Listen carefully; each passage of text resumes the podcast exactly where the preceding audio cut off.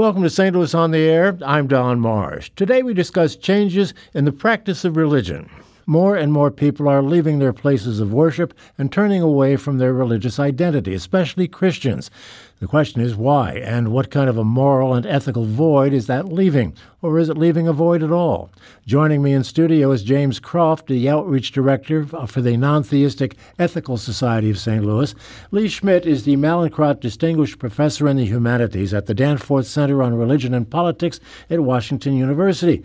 And he's the author of Village Atheists How America's Unbelievers Made Their Way in a Godly Nation. Gentlemen, great to have you with us. Good afternoon. It's a pleasure, Don. Yeah, thanks for having me. Leigh, I'll start with you. Why are people leaving the church?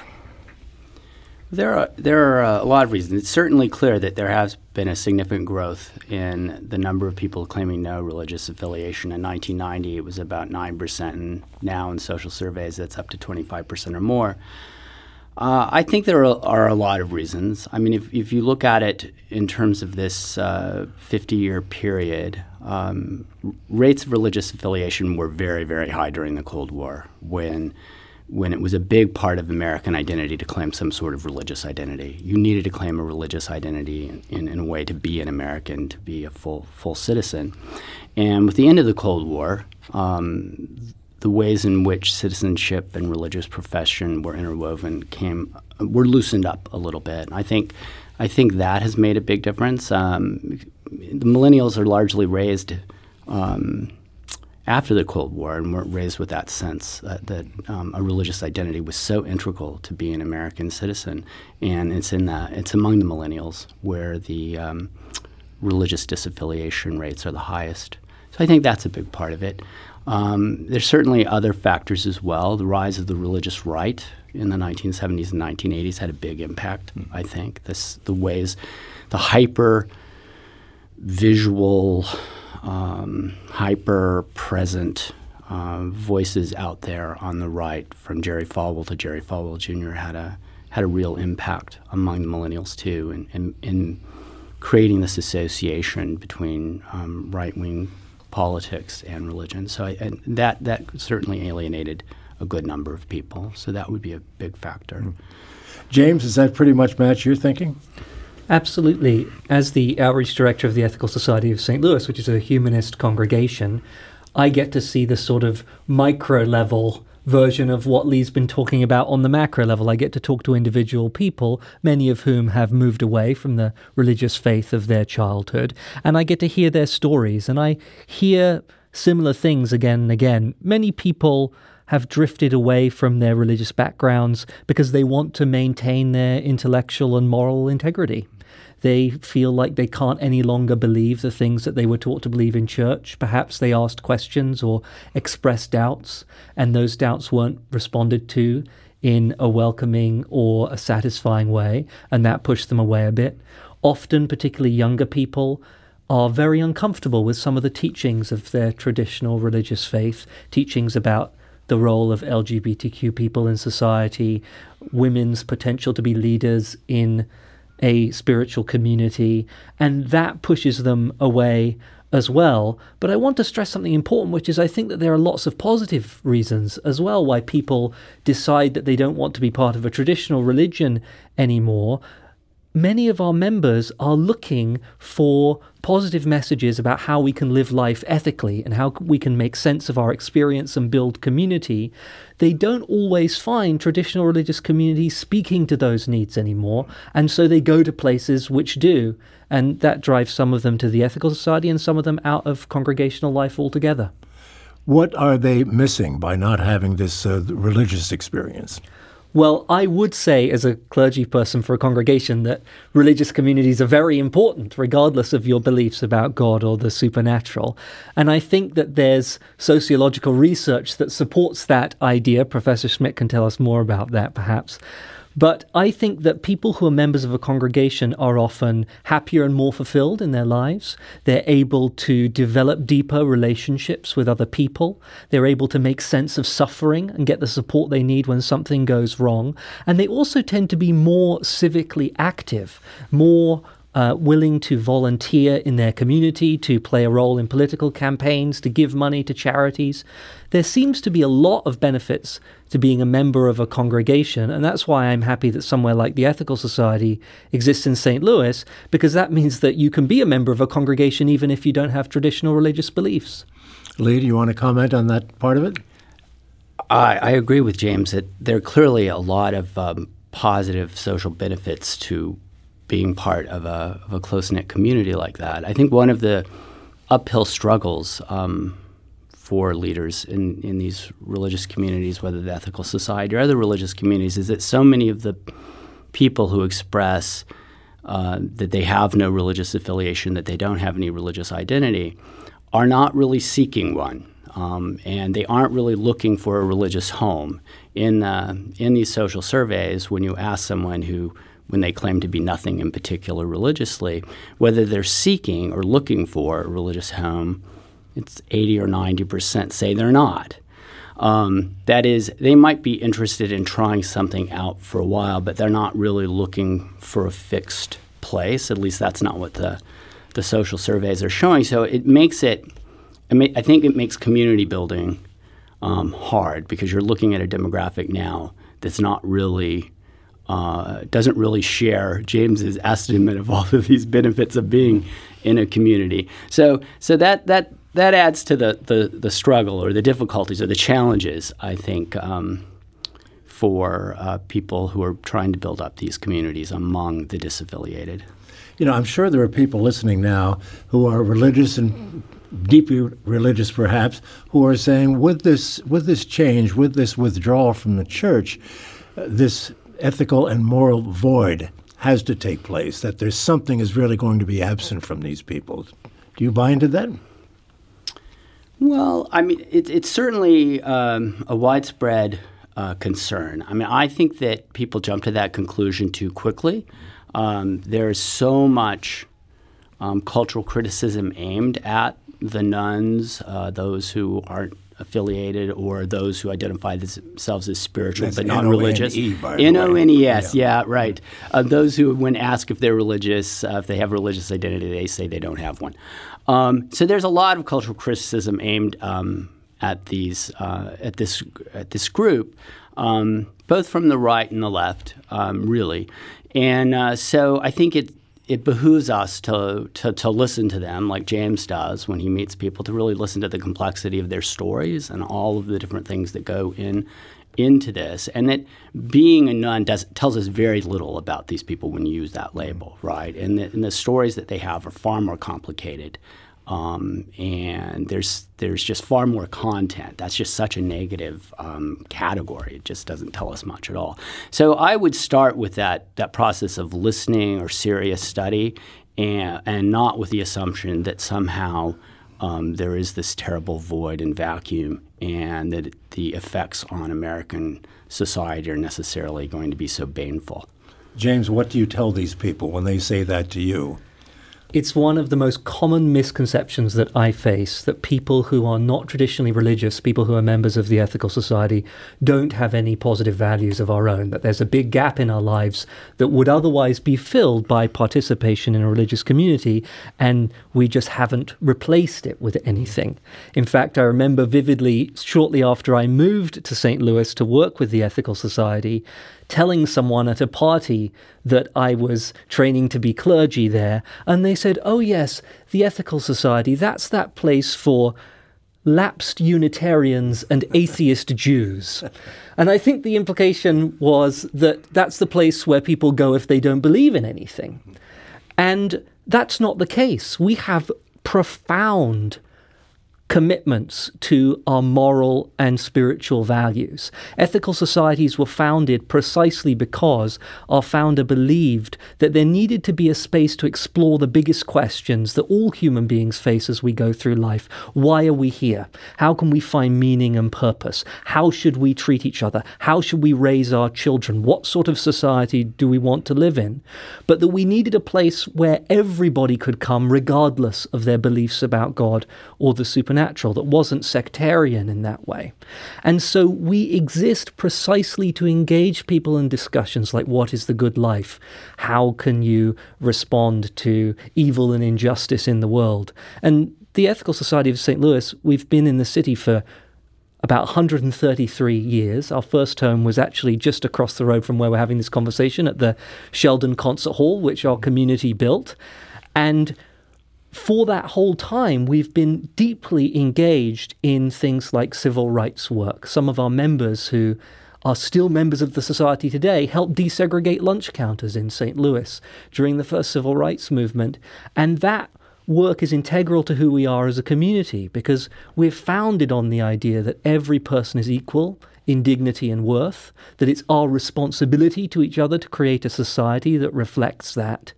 And so we do have moral values. Just like any congregation, we come together around beliefs about how we should live. And there isn't, uh, I don't think our members experience a, a void. Perhaps they feel like there's too much to do and to talk about rather than that there's nothing. I believe the Pew Research people have done uh, quite a bit of polling on, on all of this. And one of the things that I find interesting is that the, the greatest number of people withdrawing from the church are Christians, but Muslims and Jews are actually gaining, uh, gaining uh, strength, if you will. Why is that, do you think? Right. So, so this group of people who express no religious affiliation, the largest um, group within that are ex-Protestants. So, so and then followed by by ex-Catholics. So it is true that um, the uh, the religiously disaffiliated are made up made up of a lot of former Christians. Um, so why would that be? Um, I mean, just in terms of there are there are if you look at the data though there are there are exceptions within this. For example, uh, Southern Baptist, some of the smaller Protestant groups don't lose members at, at the same rate. They don't have the same um, exit rate of exiting. Um, Southern Baptists, Adventists. Um, so there are Protestant groups that are definitely exceptions.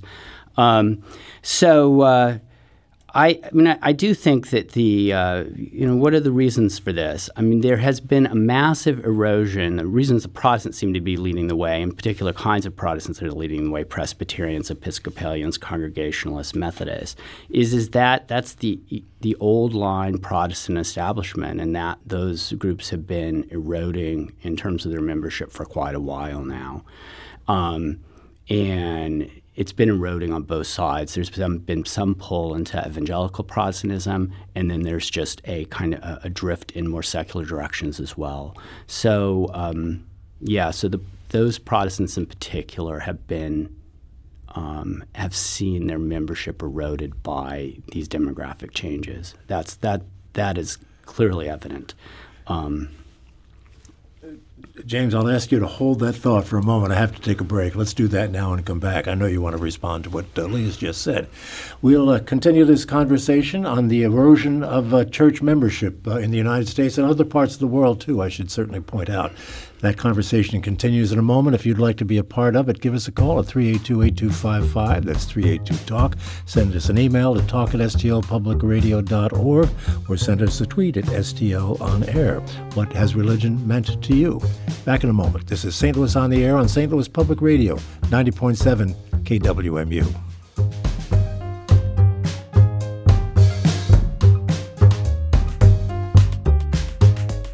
Thank you for listening to this St. Louis on the Air podcast supported by University College at Washington University with undergraduate and graduate programs part time evening and online.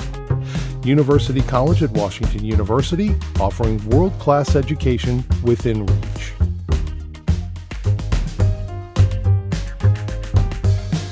And now we come back to uh, our conversation with uh, Leigh Schmidt and also with uh, James Croft. James, you wanted to get into the uh, into the uh, conversation following uh, Leigh's comments.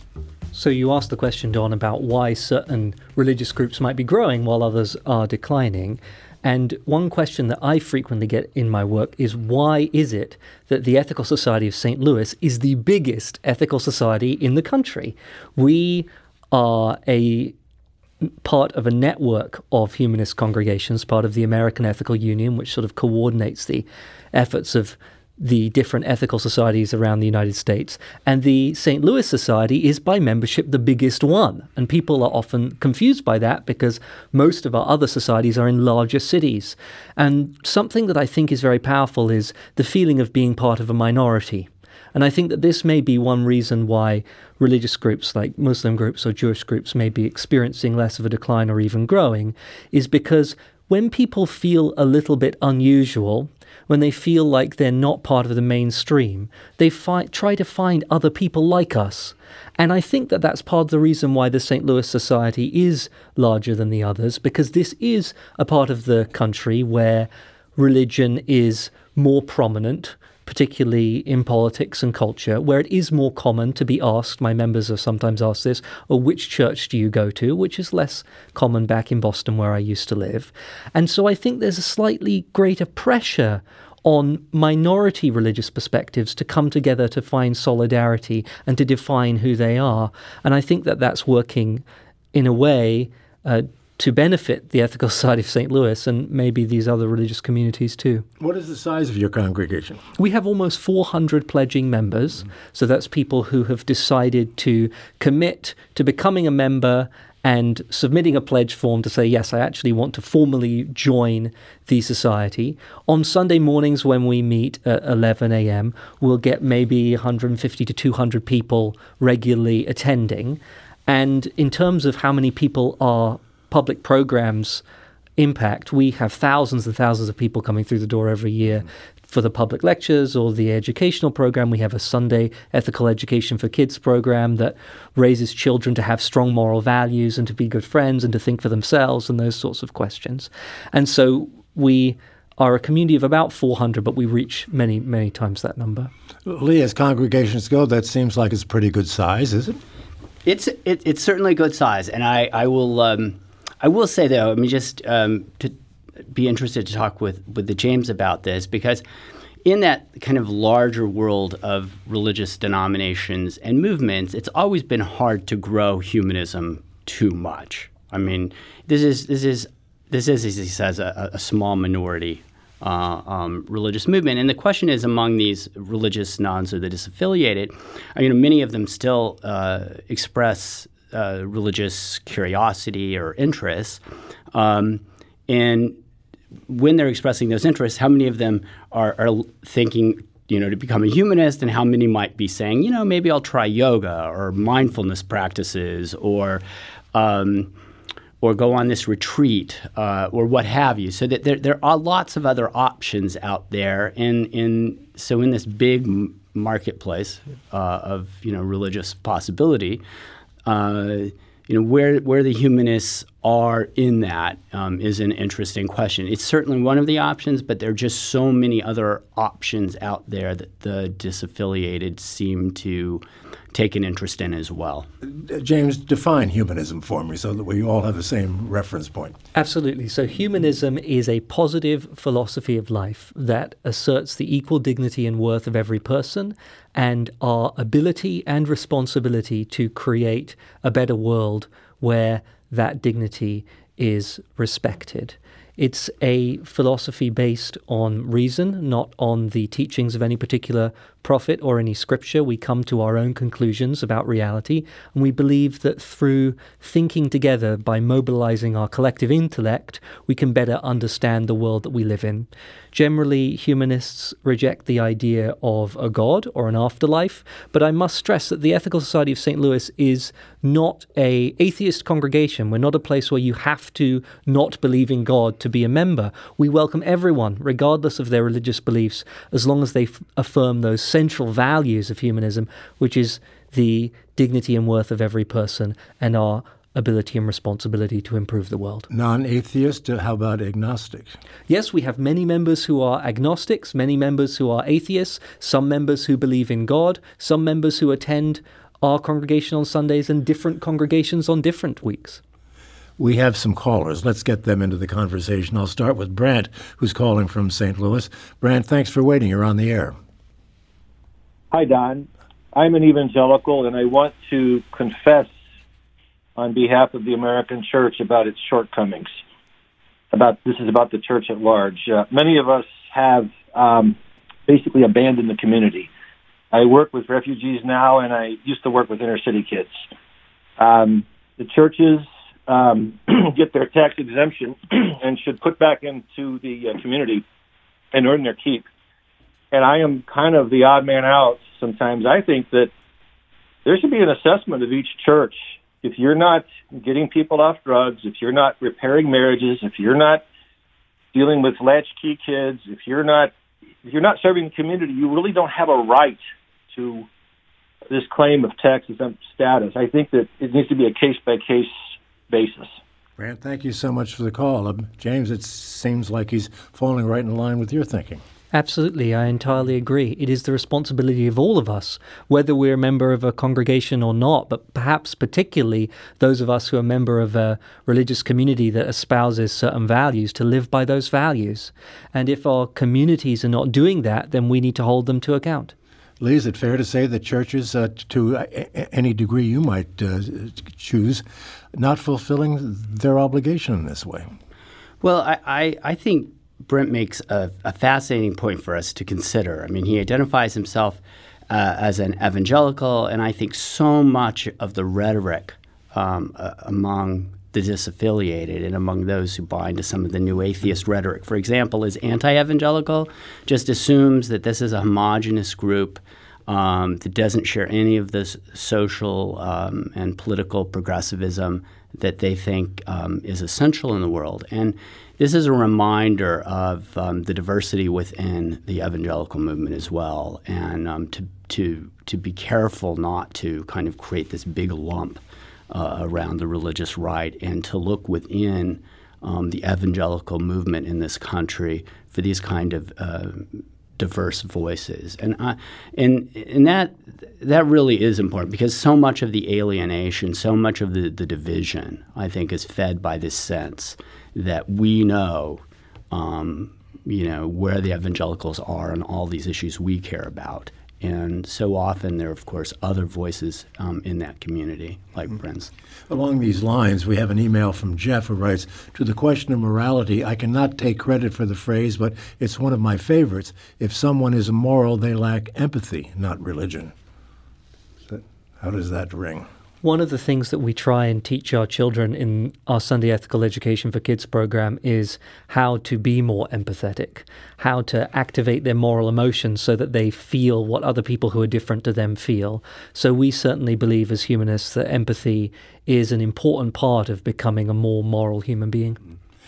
I had an opportunity to talk to Doris Kearns Goodwin, uh, the political pres- presidential historian, recently, and she said of all the great presidents, only, the greatest presidents had one quality in common, and that was empathy. Mm. First and foremost. Another call. Barbara in St. Louis, uh, thanks for waiting. You're on the air. Hi, this is Barb. Um, I have a couple of thoughts. One is I read years ago that the more the world becomes chaotic, psychologically, people will tend to float towards religions that are uh, very dogmatic. By contrast, I was grow- I grew up Catholic, which was extremely dogmatic, and in my opinion, overloaded with dogma and tradition and everything else. That eventually became the focus of the religion rather than the point of the religion. The spirit of the religion was to serve others. So, in terms of the drift to human uh, to humanism, I think it's lost its way. Institution Christian religions have lost their way. And that's all I have to say. Thank you. Barbara, thanks. Do you want to respond to that, Leigh? Well, I, I think what Barb has to say there does tell us a lot about the way in which this notion of being spiritual in the world but not religious um, takes hold, there is so much of an association uh, of organized religion with, um, or institutional religion, with too much dogma, too much structure. And so, what appeals then is this notion that there are these spiritual possibilities out there, whether they come in these ethical, humanistic um, forms or whether they come in other um, practices around meditation or um, what have you. So that, that that distinction is really become very prominent in American religious life to kind of push for a, a distinction between dogmatic institutional religion and the spiritual, um, interior, more open possibilities. So, um, yeah, that's become a really critical part um, of defining this this demographic. Our time is beginning to wind down, but James, I, I, was wanted to ask you about your own journey. I'm making a certain assumptions here that you were brought up in the church, and at some point you left it. Maybe I'm wrong on that, but was it like that? That actually wasn't the case for me. So your listeners might be able to tell that I'm not from the United States. Mm-hmm. I'm from London, England. And in the United Kingdom, it's much more common to be brought up without any particular religious faith. And I grew up in a non religious household. But I was around religion because I went to a very old Christian school that was founded initially on the grounds of St. Paul's Cathedral, although it doesn't still inhabit those grounds. And so I had many religious friends and I was very interested in religion from a young age. And when I got to university, I decided I was going to do a big exploration and read the Bible cover to cover and the Quran and the Bhagavad Gita and other religious texts to see what I believe for myself. And when I did that, I also came across what's called the Humanist Manifesto. And these are documents written by really smart people, there's a number of different ones, laying out what they believed about life. And the thing that struck me, and this gets to Bob's point about dogmatism, about the Humanist Manifestos, is that they all begin with a disclaimer that says this is not a series of dogmas which people must believe. In fact, we expect them to be superseded in the future by better ideas as humanity learns more and thinks more about these questions. And I had never read a disclaimer like that in any of the religious texts that I had been exploring. And that really spoke to me the idea that we can learn and grow that much of what we believe now is probably wrong and that we have to leave room for us to develop spiritually and religiously. And that's the moment when I became a humanist. Leigh, I, I, suspect, and our time is, is just about up, that there are a number of people listening to this program today who are shaking their heads and saying, "What, what's with these guys?" you know, what would you say to them? I mean, pe- people take their religion very, very seriously, obviously. Right. Well, certainly when we're talking about the religiously disaffiliated, we're still talking about um, only 25 to 30 percent of the American population. It may have grown, but it's still not the majority. So the folks out there listening or shaking their heads, who are you know in the majority, who take the religion very seriously, who pray regularly, um, who cl- very clearly believe in God. Um, you know, they can take great comfort in the fact that this conversation has been about still, it's a growing group of people, but it's still only 25 or 30 percent. Um, but it is a group that needs to be reckoned with, even if you're shaking your head about them. Right. And do you want to leave us with a final thought, uh, James? My only final thought is that if you have questions about the Ethical Society of St. Louis or humanism in general, you can come to the Ethical Society on Thursday, the 31st of January. That's tomorrow as we're live at 7 p.m. And there is a public event where you can ask any questions you have, and we promise to answer them in a non judgmental way. The title of that event is Church Without God What is an Ethical Society? 7 o'clock at the Ethical Society on Clayton Road. I want to thank you both, gentlemen. James Croft for being with us. Thank you so much. And uh, he's with the Ethical Society, if you hadn't picked that up at this point. And Leigh Schmidt of Washington University. Thank you so much for being with us. This is St. Louis on the Air on St. Louis Public Radio, 90.7 KWMU.